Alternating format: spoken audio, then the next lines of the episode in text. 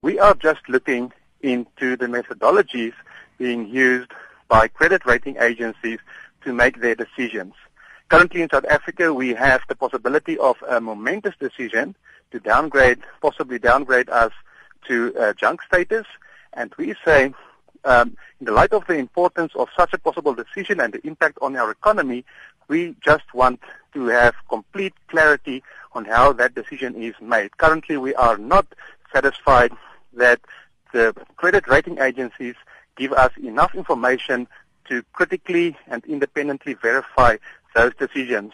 And in the light of the really uh, great impact it might have on the economy, we are asking for them to open the so-called black box so that academics or uh, other independent uh, researchers can have a look at it and assess those decisions so that we know it is solid and not maybe subject to subjective decision making. Dr. Bear, someone may ask the question what information has been withheld by uh, rating agencies, and how sure are you that you aren't actually seeing a system that's not transparent here?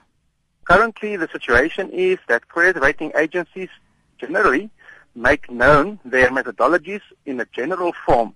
It means their global methodologies, it's on their websites, etc.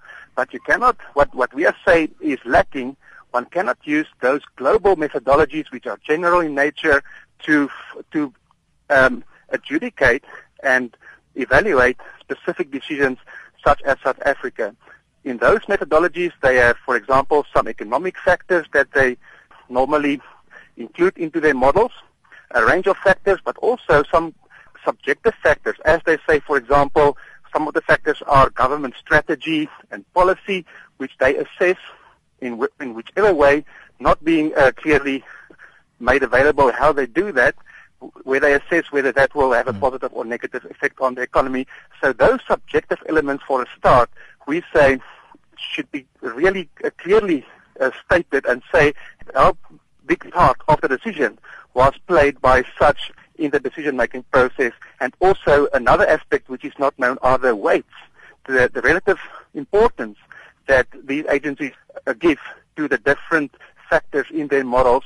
So we know they have some factors in their models. That is not withheld from anybody, but a specific decision, how do they weight their relative importance and also how do they make those subjective mm. decisions about policy, the political climate, etc.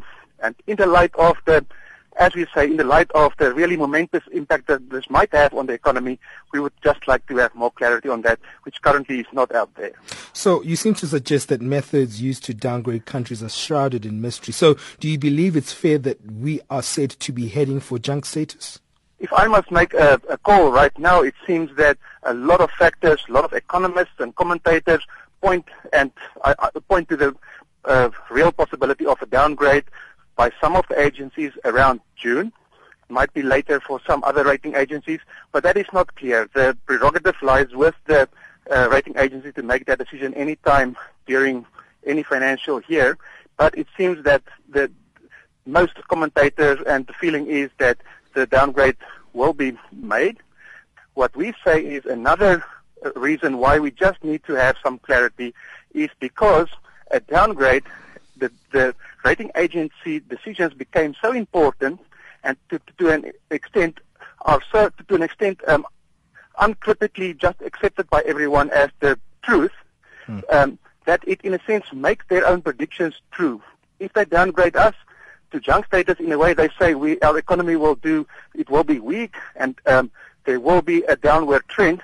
But what we say a, a danger is that that downgrade decision might make their own prediction true. In a way, it is a self-fulfilling fulfilling prophecy, which they say that will happen, but the fact that they said so and everybody just accepts the decisions without question makes the decision helps to make the decision true, and that's uh, uh, another another reason why we say let us just open the black box and be clear about all the elements in the modeling and decision making process.